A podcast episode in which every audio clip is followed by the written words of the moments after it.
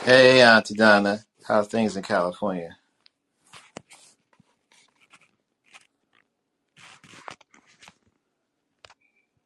Let's see. We're starting. Hey, Martin. Hey, how's things in California? How's the weather today? Beautiful, beautiful weather. Had a really nice Easter Sunday. Everything is all good. How about you? Yeah, it was decent. It wasn't. It wasn't a bad bad day at all. It was decent. Um, we had a we had a um, a good Sunday Black LinkedIn room about um, making sure that we reset, and I think the importance of resetting is to know uh, why you're resetting and what is it that you're actually going to um, accomplish. So I think that's one of the key factors in any kind of reset is what am I accomplishing? What's my goal? What am I accomplishing? And I think that's that's important when it comes to writing and writers because a lot of writers, um, you know, they'll get writer's block and they'll purposely reset, and that's not something that I think is helpful. I think it's better to have a, a strong plan before you actually um, start writing, and then you actually can then choose to what you want to do as far as uh, how and where you show up intentionally. So, Nice. so I'm excited because we have a young man in the house that I've been following his career as a writer, and now he gets to the next stage of his career as a published author, and he's been showing up intentionally. You know, he's just been like showing up intentionally all over the place. So I, I know that he traveled to New York, and I was I unfortunately was not able to meet with him, um, and I really wanted to get a chance to sit down and talk to him. But I figured the other thing I could do is make him my first guest on our new podcast, Black Stories to Tell. Um, so I'm gonna welcome Francois Demis. Now, Francois, did I pronounce your last name right? Um, the first name's Franco, Oh, but oh, yeah, Yeah, yeah. I'm just saying Francois all the time, big bro. Francois. It's it's like that my whole life, man. I'm good. It's because it's French. I get it. I understand. I get it. I get it. Oh. I love Francois. That's better than Francois. Yeah. Okay, Welcome, Franso. Hey, how y'all doing? good, good. Did you you make it home back? You good? You off the back roads? Yeah, it was good. I love the country roads. It's better than the traffic I had in New York. That's for sure. Uh, yes. Hello. so you know your your journey as a writer. I think I've been following you for a year or a year and a half now. Um, tell us what what got you started writing. Well, I've always wanted to be a writer. It's the it's the only thing that I, that was consistent with my life because I've always been wanting to jump in these careers, like having to go on something that would make the most money. But what was consistent was in the background, I was like, okay, I'm gonna do this job, but I'm gonna do this on, I'm gonna write on the side. I'm gonna do this job, I'm gonna write on my side. But like around 2020, like probably a little bit before everything went down, that I decided that if that's consistent, that's what I really want to do. Why not just make that the focus? And the past few years, I've been making it the focus, and this year, I'm actually implementing everything I picked up, and Lord willing, and just become published. So I've always wanted to be a writer. I just had to surround myself with the right mentors to actually execute it. That's what's up. Um, I think in your knowing that, in your identification of that, was that did that come in the last, let's say, four years of your life, or was that did you know that you were you were going through that process earlier? I knew I was going through it earlier. Even the ideas I was having, I was saving them and put them to the side. It's just that it was just something that was eating at me to not throw this information away, but just put it to the side because you just don't know. Like if it keeps coming up to your life, Right. like don't toss it to the side. You know? And let that be it. Yeah, exactly. Wow, that's what's up. So this your first book. Can you give us the title of it? The working title I have of right now is "Caution: Children at Play." Mm. And what's the what? Give us the synopsis of it in Just general. Get. or before you even do the synopsis, the genre too.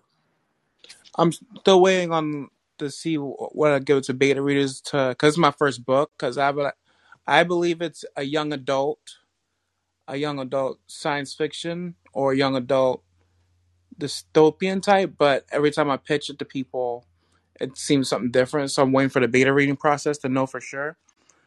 But as of right now, it's a utopia that knows no crime, that goes through a, a kidnapping, and it's the day of integration. It starts on the day of integration of uh, A class group and a B class group, where a young girl from the A class group gets kidnapped, and the children from the B class goes out into the city in search of her to prevent any action towards them, ill will towards them. I compare it, even though it's not that deep. I compare it as if in in America, when the day of our integration of, of white kids and black kids, if a young white girl was kidnapped, like the desperation that'd be in those young black kids and looking for that white girl. I bring it in that comparison so people can understand the world. But it's a utopia set in Florida, and and these children have faith in their utopia. But uh, as most dystopian utopian books go, they find out the realities as they journey more deeper in that utopia. And it's the beginning of it's the beginning of a series that's of five books, but the world is twenty novels. Lord willing, Lord willing. But yeah, that's what I'm working with as of now. That is so deep because it's not just one level. I heard multiple levels in what you just said.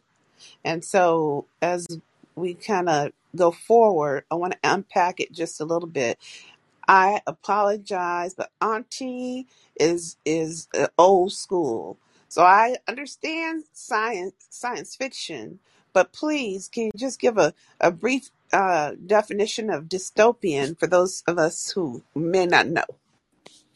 Yeah, dystopia is pretty much the future, but in like a like pretty much the worst of our dystopian type of type of future. Like dystopia is an imagined place or state. The definition is imagined state or state in which everything is unpleasant or bad. But what I'm striving for is a utopian, a solar punk reality. Solar punk is like Black Panther. Solar punk is like a future where the science is thriving and it's the best it's ever been. It's utopia and it's 100%. It's great. And that's the reality our characters see and they believe in. That's what solar punk is. That's what the utopian is. But it runs on dystopia. It runs on it runs on the unpleasant realities of it. Like and that's consistent a lot of dystopians like um Hunger Games, Divergent. That that hit you right in the face with that. But I'm starting off with and this isn't really a spoiler because it's a it's a running theme amongst a lot of stories like this where the the reality that you see is not the reality that truly is. Right. And I also feel like dystopia has to do with fear. Yeah. And coming face face to face with that fear as well, yeah. So I, I have a question. Um, that this really amazes me when you get into these areas it, it- that to me are almost inconceivable, but yet it's very much conceivable to the point where you were able to write about it in detail. Um, the A B groups, is that a common way of approaching these types of stories, or is that unique unto you? I believe it's common amongst amongst the stories and it's a easy just showing like the different societies, like the upper class and the lower class and the favored and the unfavored.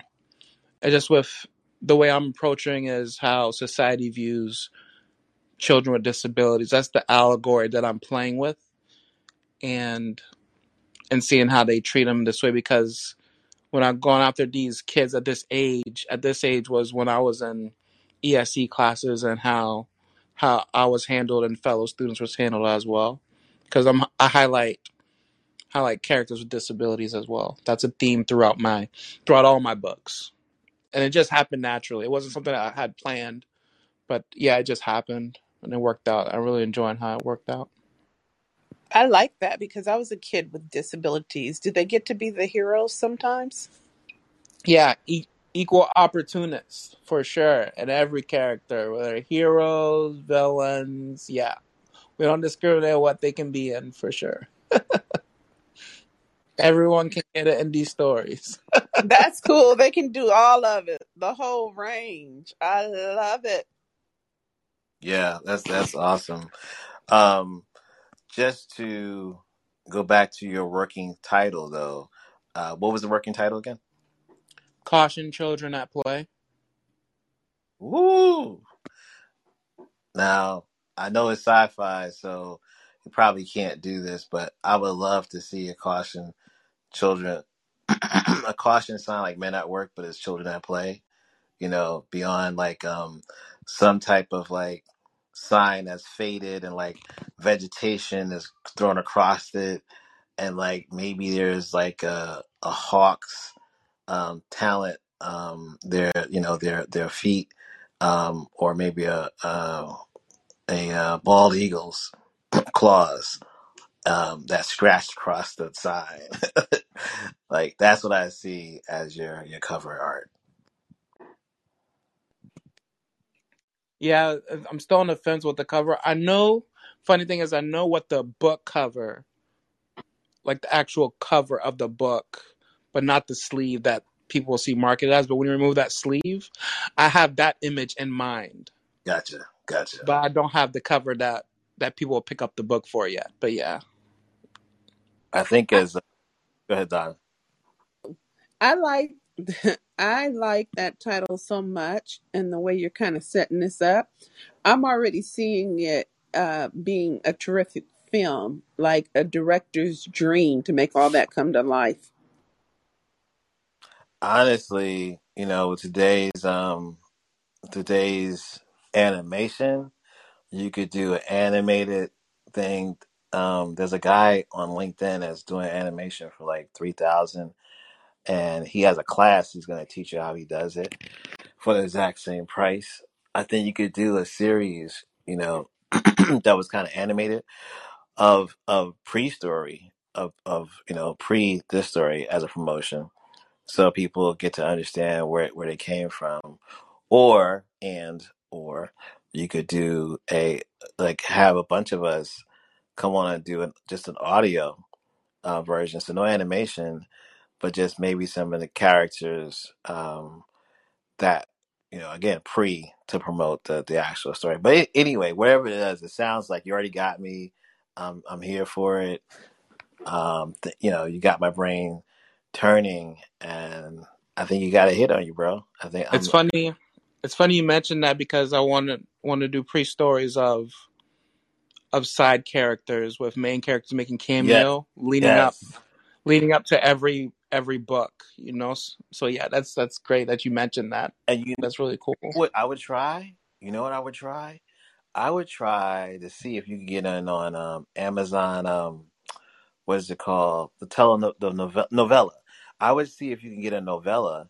If it's if the pre stories could be part of novella, which lets you allows you to sell like fifty cents or a dollar or whatever per you know per story, just as an experiment to see is novella a, a viable. But here's the here's the flip flip to that. What I believe Amazon is going to do with novella is I believe they're going to pitch if they if there's a high you know highly uh uh supported book they're going to pitch that to amazon studios which then will turn this into a series right but it, it's a series of the pre so in a way in my head you're creating a universe So you got the main book as you know the the main story. You also have this pre-story, and those side characters possibly will want to know what happened to them too. So you create this great universe, and that's what that's where content is going. You know, when you look at what Power, what um, I'm not a total Fifty Cent fan, but I am a fan of what his what he has done as a franchise. Same, same. yeah, I'm right there with you with that. Yeah. Yeah, man. So uh, this is dope. I'm I'm glad I reached out to you. I'm glad I was able to get you, even though you just finished traveling half of the United States. it's like I appreciate you being able to come on tonight. Um, so for those uh, listeners who aren't really familiar with how we each know each other, I want to ask a question about as a writer, you know, I see a lot of authors. I sorry, I used to see a lot of authors hanging out on on these social audio apps.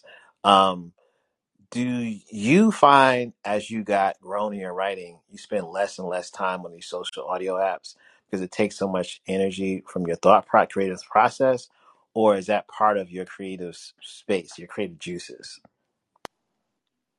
It's definitely the only reason I be I came on Clubhouse for two reasons: networking and studying dialogue and interactions amongst people that I won't normally meet in the real world. And in the beginning, it was. Now it's distracting with bandwidth, but but in the beginning, it, it was just seeing, studying dialogue, interactions with different people. But my favorite thing was, as we all know, of sensitive readers. I was utilizing cl- like social apps as sensitive listeners. I got in groups. I made connections. I got in, made little rooms and discussed my ideas, my thoughts about certain characters and what I have planned for them, and just got a got a feel for them. You know, got got to know what the audience was saying about them. So yeah, Right. you're able to take people's temperature without having to almost like you created a, you created a pre-beta you created an alpha readers group correct, before you created that beta reader group exactly. that's what's up man that's slick i like that a lot um auntie were you gonna say something I like it too, or but you know, the lawyer part, trademark lawyer part of me, copyright lawyer, were you concerned at all about anybody stealing your idea when you were doing that, Franzo? No, people didn't know what the stories were about, he, and I didn't give details, whatnot. he I was in it's pretty much oh like how it's like how Disney markets um gets people out for their roles when they don't know nothing about the story. They just got a feel of what the script was, but they know nothing about it. I just was pitching random thoughts. Oh, how do you see a Native American involved in this situation, or like with person with this disability, such and such, like this?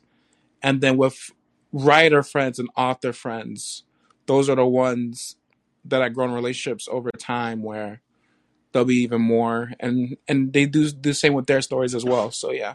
It's just nice to speak with someone and not just being because right now I'm on writer groups and on Facebook or emails, local emails and stuff like that. But it's nice that there's a voice that you can speak back and forth like instantly about pitching ideas to each other, just to bounce back, just get a feel of what people think. I I, like the way you handled that in those rooms and just not really giving any details. And, you know, of course, always don't, for the listeners, don't be afraid of a non disclosure agreement. If you want somebody to read your stuff, you can always just shoot it over and, um, you know, make sure that you keep it private and protected. Uh, Fran, so you've done 36 books I'm reading in Goodreads. Is that correct? No, no, no, no. Those red, those are red Uh, books. I haven't. Um, yeah, this, I'm I'm reading constantly. okay, okay. Is this your first? Uh, I, I missed that part. Yes, ma'am. First one.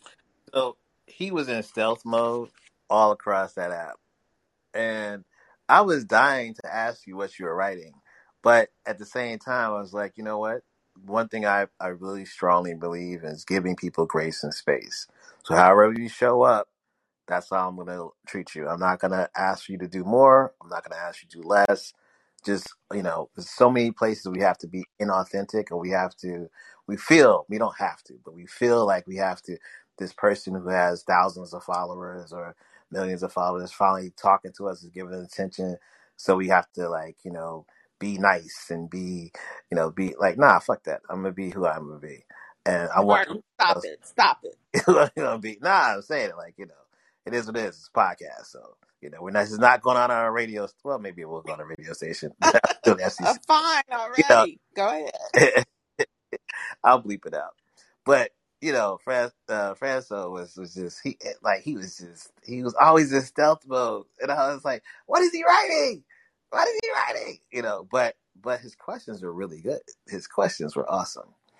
So I want to go back to your your schooling. You talked about uh, children with disabilities, and uh, I think you're including learning disabilities in that also. Yeah, because I personally had a learning disability, and and like growing up, growing up at that young age, being with kids like that helped me a lot. Even though at that time, I I hated it. I hate like any little kids who hated to be different from quote unquote normal kids. But if it wasn't for that, I wouldn't be able to treat people like I do now. The relationships that I learned to have at that young of an age helped me how to handle people different from me as an adult. So I can't. I thank God for that. So, so normal is just not even a thing, right? There's a Yeah, range. yeah, There's a range, but but but I feel you as a person who grew up similarly and uh, with visual disabilities, and I'm just wondering at some point uh, when you really get comfortable with uh, what you have to work with in terms of your abilities or, or not it, it almost starts to feel like a superpower. And i'm wondering if you've ever if you've had that experience. That just acknowledging that it's not it's not something that I feel less, but it's it's part of who I am at the moment. Whether you have people who's overcome it, whether they they um get used to it or they grown out of it, regardless of what it is, it's part of your life and it's who you are at that moment. And I really haven't grasped the superpower aspect of it yet. To under, but because I've I've heard that a lot, and and I've seen other creators use that term as well.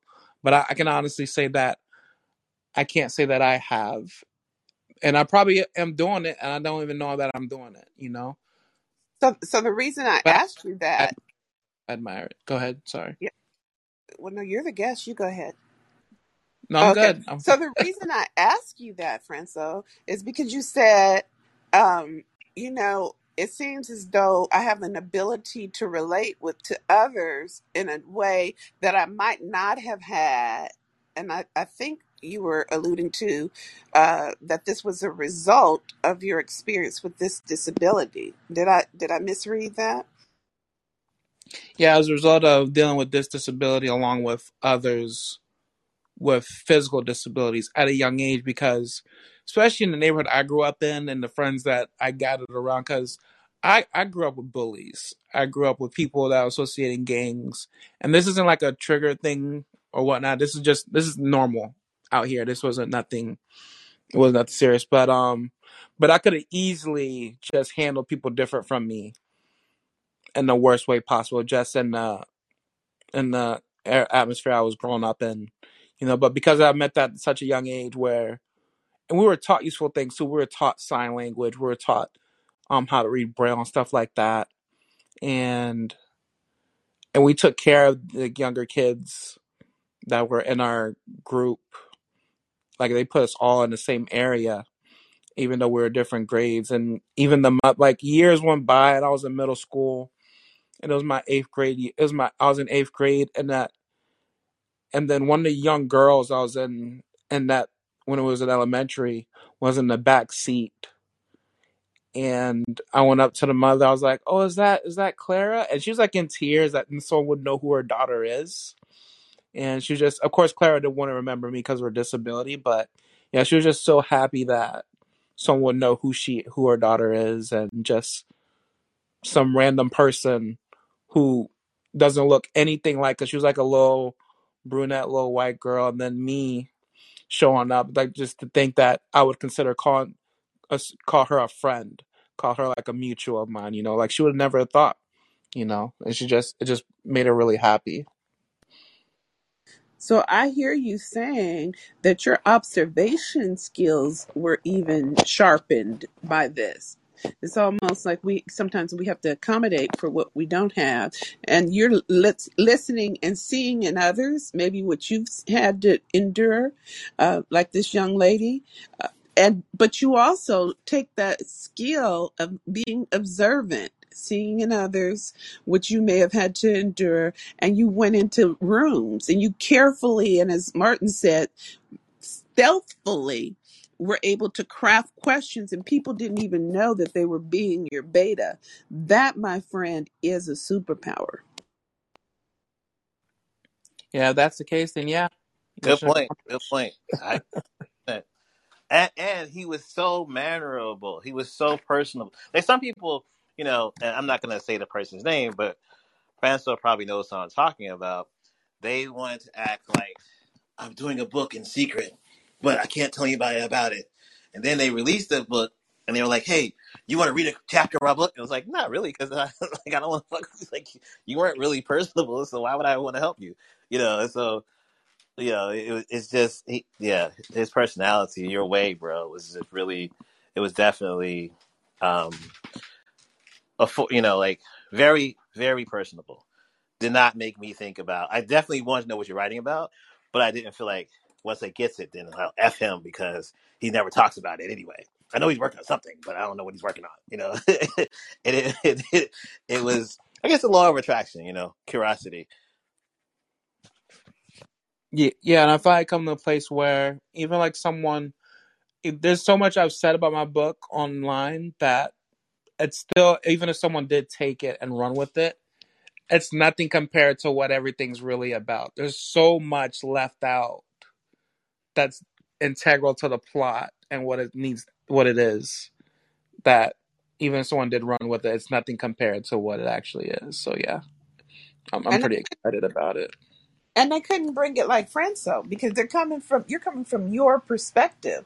So this perspective, where you know, a lot of times it can be difficult for um, men. Sometimes this is a generalization, so it's, it's it's not really even fair. But people might think it's di- difficult for men to be able to look at the details sometimes, or have the empathy necessary uh, to be able to get into a character's mind or another person's mind to create a character out, out of it. And especially the stereotype we have for black men, right? Cold, and insensitive, whatever that is. Um, to me, that's just that's a caricature, and it's never a real person. But you've defied defied all of that, all of that. Okay, I can't wait to read your book because you are the least assuming person in terms of you know bringing me a story of about disabilities and and these people uh in a whole utopian this is gonna i'm looking forward to it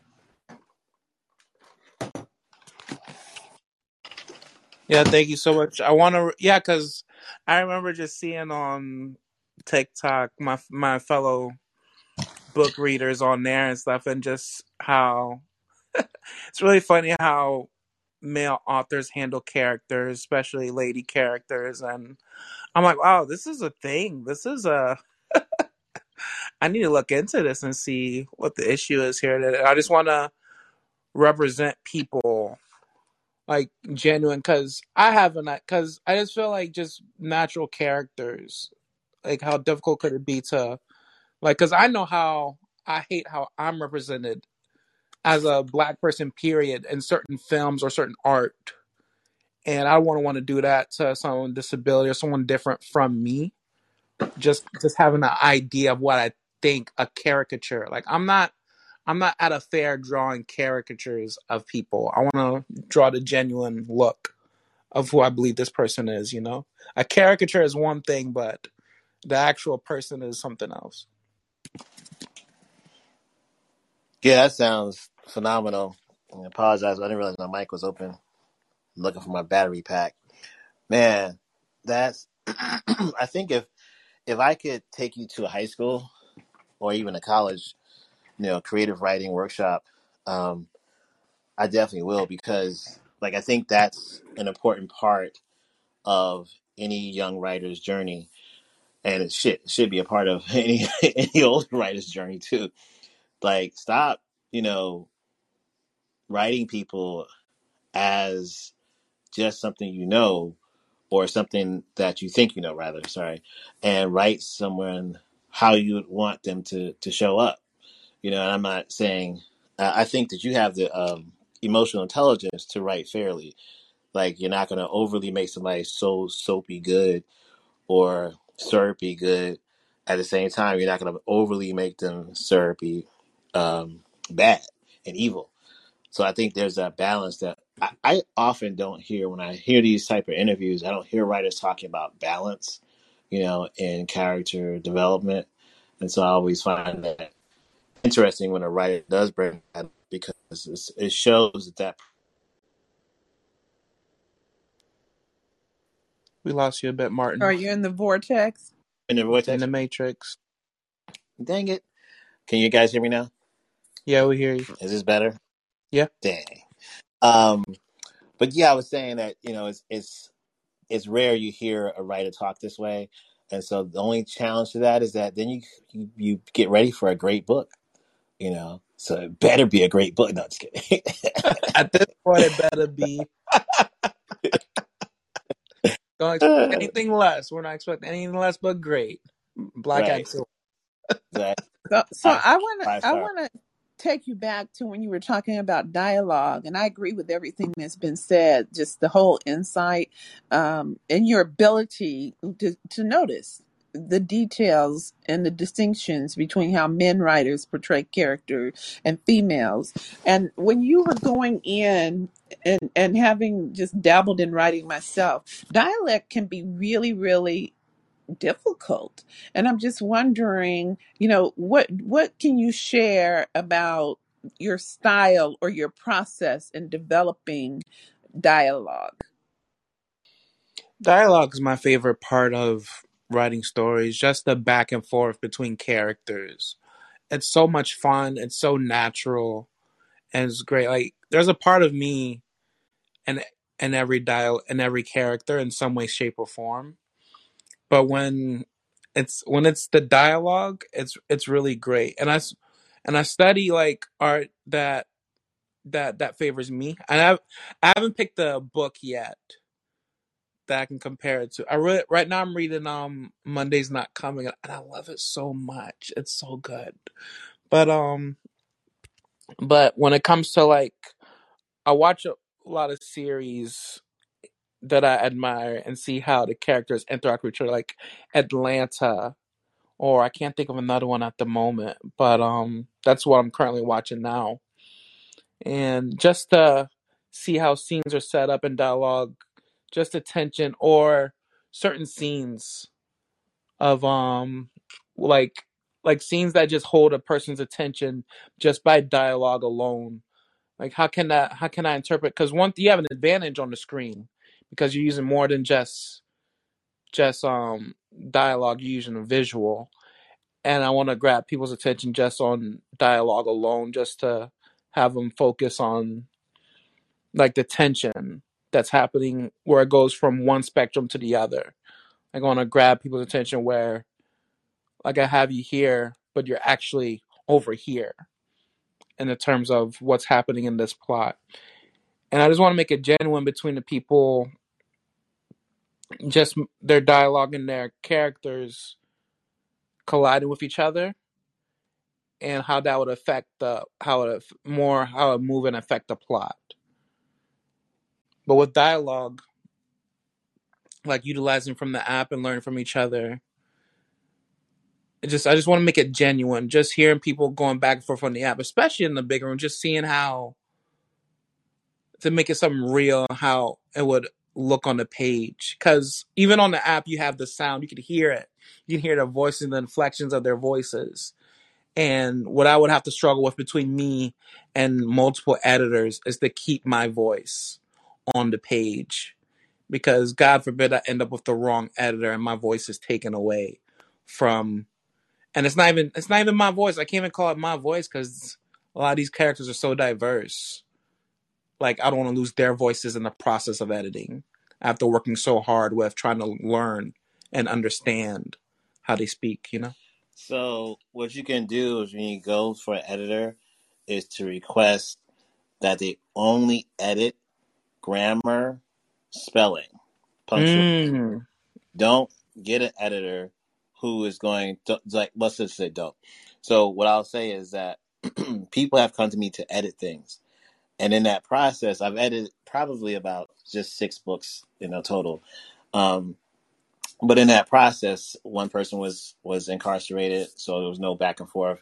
I dealt with the person that was dealing with him and then uh, another person wrote a, a very horrific personal story of their um, child abuse and, and being in the system, and just it was just a powerful story.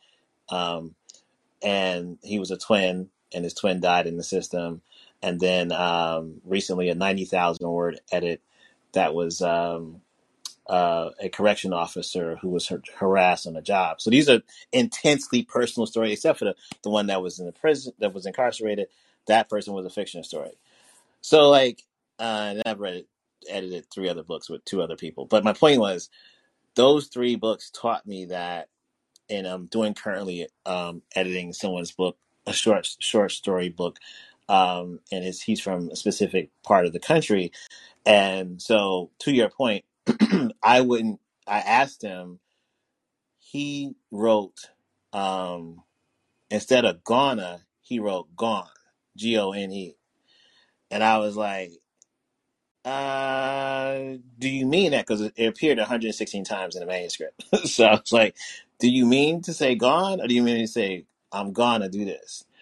And so my wife's from Louisiana, and near where this guy is from, and um, she was like, "Well, they say that up there, and you know, for her, anything is above." So she's like, "Up, up there in that state, they say that." And so I asked him, and he he he said, "No, no, I meant that's probably a mistake. Yeah, take it out." And then a week later, he read it. You know, he was reading the changes, and he came back. Uh, you have the 116 places to say? I was like, "Yeah, I do." And so he was like, "Okay, good," because I want to leave it in. So I had to reverse the change I made. But um, the point I'm making is that as an editor, and I don't, you know, you you never hear me tell anybody to edit books because I don't like I don't really like the process because it's, it's it, to your point, it's intensely personal. And for anybody to say like, "Oh, I edit, I, I don't care what I, I read," like I just I just edit, I just look for mistakes. It's like I don't know how you can do that, like because you you got to read what the person wrote, and you got to have some kind of allegiance to some thought process as you edit. So what I try to do is always ask the person, um, was this a language thing? You know, was it? And what you just mentioned reminded me that I was going to do myself is tell people, hey, I'm here to edit grammar. I'm really not here to edit language or dialogue. To your point, um, grammar and punctuation because that's the most common thing you see.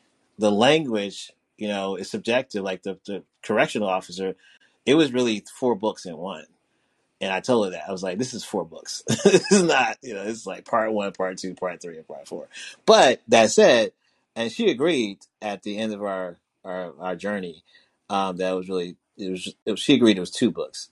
So 400 page, 400 words, I mean, 400 page one book and another book, three something.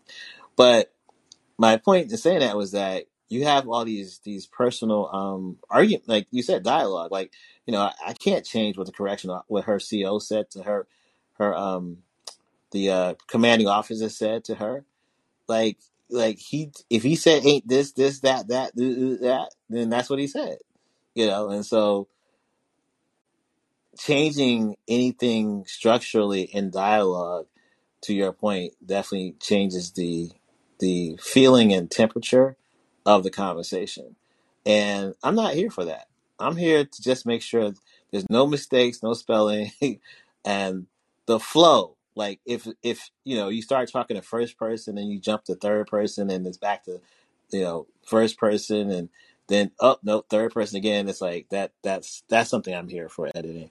But i'm not really here to edit anything when it comes to language or dialogue because you know it's subjective to me at least it's subjective. So you can definitely request the editor and the edit, most editors will be like oh you so you don't need me to you, know, you don't want me some will say okay good excellent. Then some will get kind of like uppity with you like oh so you just think you got it all together? You're like i'm telling you. Yeah.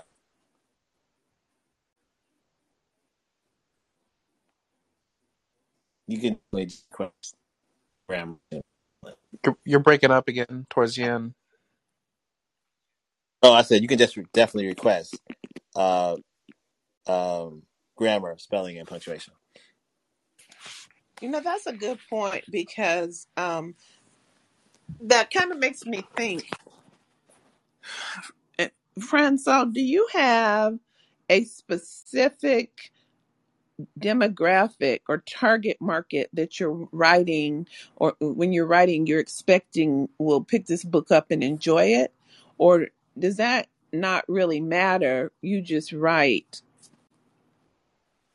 I know how important it is to find your audience, and that's another thing where I'm waiting for the beta reading process and the, and as long as soon as it's fleshed out to know for sure. Because even even I call it a young adult because they say oh it's based on how old your main characters are, but it gets it gets to places where I was like I don't know if this is still a young adult. I met with other authors and they showed me the line a lot of times that authors have went with young adults, so I guess it's in that demographic. But as of right now, I'm writing the best the best version of this story I could tell, and I'm gonna go from there when I delve into people are familiar with the industry and as they see whether it's beta readers, alpha readers, editors, and different ones, and I'll even mention it to like authors in that in the field when they can tell me, oh yeah, this is definitely for this audience or this and that. But yeah, as of right now, I'm just I'm just showing up. I'm just showing up online and whoever whoever enjoys it when I show pieces of it, then, then that's my audience. But Lord willing, I have a definite group event sooner than later. So you, so I appreciate you answering that. So you have an age of the characters, and it seems like maybe that usually kind of guides the reader. I'm just wondering, back to Martin's point in terms of language, you know, or or content, do those go to the reader as far as you understand? Yeah, as I keep it at that level. And another thing, whenever I bring up my story, it was just funny. Like people kept bringing up this book called The Giver, whether it was an editor, a publisher, a person, a kid who loved books, a librarian. Everyone kept pointing to The Giver. I'm like, what is this book that everybody keeps saying my book is like? And that's a young adult book. And I finally got it, I got around reading it. And I see the similarities and I get where they're coming from, especially in the description. Even the synopsis is similar to what my book is. But yeah, that almost solidifies the level. But mine has, I feel like it dives in more into like certain aspects of what could be considered young adult and not. So I'm still writing that line, trying to figure out if this falls in it. Yeah, I just have one more question, um, and thank you for that because I, I like to try to understand how it how it works, and for the listeners who want to be writers and they might be on the cusp, because let's face it, you know, fifteen year olds today could really write an adult book. they don't always have to be young adult. Um, but one of the things when I'm just kind of listening to um, your your story and explaining about the the characters, the the well, two things, disabled. So as a person who has you know a disability, multiple. I never really liked the term disability. I prefer differently abled. And I'm just wondering for you, is there a stigma? But yet, I know people who have disabilities who are like, get over it. It's a disability. And why are you worried about that one way or the other? Wondering if that term per se has any impact on you. For, Yeah, I remember. I'm sorry. Go ahead, Martin. to say before you answer, can I just say this this quick thing? I got in trouble on stage for that exact thing. I said differently. I said differently abled, and the person was like, "I'm not differently abled. I am disabled." Yeah, yeah, yeah.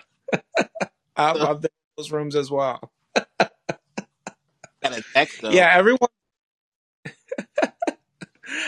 every, from an audience everyone. who said, I'm sorry. Go ahead. I'm sorry. this is pretty cool." I got a text from an audience member who said that um, "f that person." This is another disabled person. they said "f that person." I am differently able. Thank you, Martin. so, so it's just like you know, it's whoever and however that's they show up. My most viral video on Instagram was loved by a certain part of dis- a disability group and hated by another disability group. So I just had to take it down because the comments was taken up by the hated and and, and mostly abled as well. The major it was mostly, if I was being honest, a lot of abled people hated it as well. The majority of it was abled people, and that's what I knew uh, that I need to like. I don't want to let my message be lost on delivery with whatever I have to say, because I have a but I have a series called This Ability T H I S A B I L I T Y, I like that.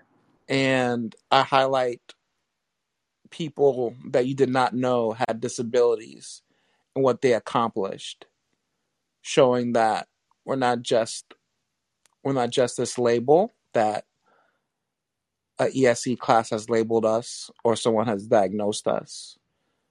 That we're everyday people just as the same, and we're doing more than a lot of quote unquote abled people are doing. So it just depends of how how you wear this badge of honor to some and badge of dishonor to others of how you want to be and how you want to show up in the world. Which is it for you personally? which is it for me personally? It's definitely an honor because I love I love the little community that I'm in, that I'm involved in. It's really it's really fun. It just I'm I'm smiling right now because I'm even thinking about the characters, like they're back and forth, and just like takes me back to like when I was in school and everything. And and and it wasn't all good. Like there was that was bad too, like everything, you know. But yeah, it's nothing for me. It's not to be ashamed that, and even though mine's not a visible disability, like being associated with them like on these social platforms, I've come to accept. They come to include they they include me as well, even though it's not visible. That it's still a disability nonetheless. I, I I appreciate your response on that. And I know for me, the, the dis part, because dis means not. And I don't think that there's anything that I'm not, right? And so hmm that's the part I have with it. But I do see both sides of it, and it is what it is. Mm, And Same. uh, yeah, I, I totally appreciate what you're saying. It kind of leads me to my next question, which is so what if there are people who do not have disabilities saying, cool story, okay? Maybe an alpha male, cool story, but I'm not disabled, so that's not for me. Uh, What would you say to that? The main theme of my books is it's allegory of me is knowing your purpose. Like, is your purpose defined of uh, what society puts you in, or are you going to find your own? Like, because for the longest, I'm hitting all the boxes of making. I mean, I'm perfect when it comes to like making money and having a job that pays your bills, doing what you want and whatever. I'm great in that aspect, but it's not what I want to do. Like, I'm traveling, I'm doing whatever. I, it's great. I'm blessed. I thank God for where I'm at today, but it's not. It's not really my purpose. It's not who I want to be. Cause everybody can relate It's not to your passion. Being not out your of passion. school. Say that said it's not your passion. It's Exactly. Yeah. Yeah, because a lot of people can relate to being out of being out of high school and going after a career. And for the longest, you've been in this career, and now you realize it's not who you want to be. Like the the theme, the the main theme of my books is knowing your purpose, knowing who you really are, and also plays in a Christian allegory as well, to where like you grow up, you grow up in a church, and whether you want to live under that doc like for one of the allegories I'm running with is that you grow up under false doctrine and whether you want to follow a true gospel. Like you grow under you stay in one you stay in one nine to five your whole life, but you want to go after your passion. And like you're under a uh, you're labeled under a disability, but are you defined by that disability or are you defined by your true self? There's a lot of aspects of the story that I can run with, and even I I tell you that and someone could take that and steal my quote unquote ideas and themes, there's nothing they can there's nothing compared to what the story actually is. There's so much. And and I show up so much online, people see my voice in these characters as well. So yeah. Yeah, I, I, hear you, and I can see that whatever you write, I feel like I would be able to recognize your voice in it, uh, and so I, I appreciate that. This is this might be a silly question, but do the characters in your book who are disabled know that they're disabled all the time? No, especially not in the first book. Especially not in the first book for sure. So that's a very good question. That's a very good question. Wow, that's kind of intriguing, Uh, but the reader will figure it out at some point, or no? It's especially in the um they'll notice in the side stories, but it won't it's not so much on the nose. I mean you have one character that's obviously you but like in the future for sure. In the future, like you'll know for sure, and especially since I market it on my platforms, how I promote that, whatnot, pe- like people will know because not necessarily a spoiler. You just know something before the characters do. That's all that is. It's not a heavy plot point yet, but yeah. So I love that we've clarified that because we it is very unique to have characters in a book who are disabled and we kind of went off on a tangent about that. But the reality is it sounds like that piece could really go over some readers' head. Yeah, because um because I use also like just as an allegory as well that it's the dis- children with disabilities like people know that the theme is society versus children with disabilities and whether they think it's just an allegory form as of as of now and maybe it'll be a reality later on in the storytelling. There'll always be I always highlight characters with disabilities in the book some way shape or form. Because in the first five because lord willing i'm doing 20 in the first five that's the theme as of now and i'm still being i'm still i'm giving myself grace to not focus on what the others will be even though i have them all outlined and i have an idea of where it all goes and where it's going that i just want to focus on the on this series first So Fran, so 20 books? Did you just say you have 20 books? that's the goal like i have 20 out they're not completed they're just outlined and and i say that loosely for the most part but yeah 20 Okay, that's baby, baby, baby. How do you sleep at night with 20 books in your mind?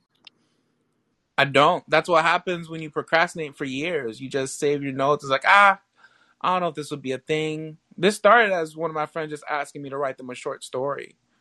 And it was just like a scene of a principal and these three students in this office. So, yeah, of a prank that happened. Like a horrendous prank happened at a school, and the principal was asking these three students that weren't at a prep rally. And then from there, these 20 books happened. So, yeah, and all these side stories. So yeah, that's what happens. Get write that book now, or else you're gonna have a whole library on your hands.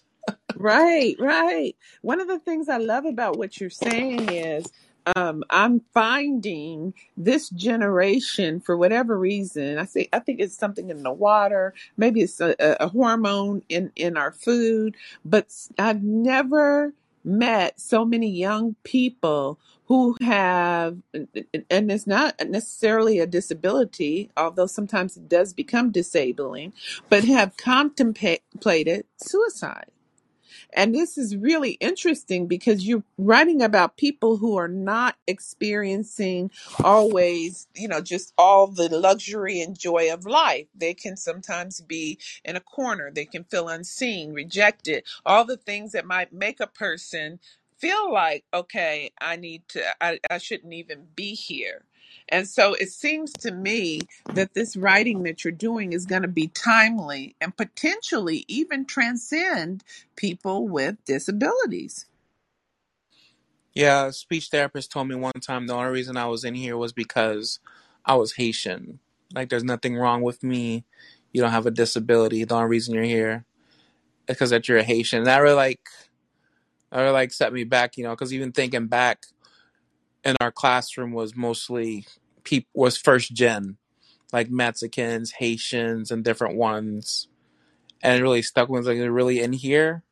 Do we have a disability, or are we in here because of our background? And it's really important that you know who you are, regardless of the situation that we're placed in, whether it's by society, by family, or whatever it is. Like now you come of age where you can decide on who you want to be. I really believe that's important and who you're meant to be. So yeah. I love that, Franco, because Auntie Donna Brown, also known as Attorney Donna Brown, started off in a speech therapy class in elementary school. And and while I wasn't Haitian, I think m- m- me and my brother we integrated about a 600 person school um, population, and I was in a speech class. And that was just crazy and then I went on to do like people who know me now would never even think that that had ever occurred, but it is part of my identity. And I think um, it, it's very, very important to know that whatever's going on now, and I'm sure your books convey this, uh, doesn't define you. It doesn't really even define you now. It's a point in time, but it certainly can't define you uh, for the future.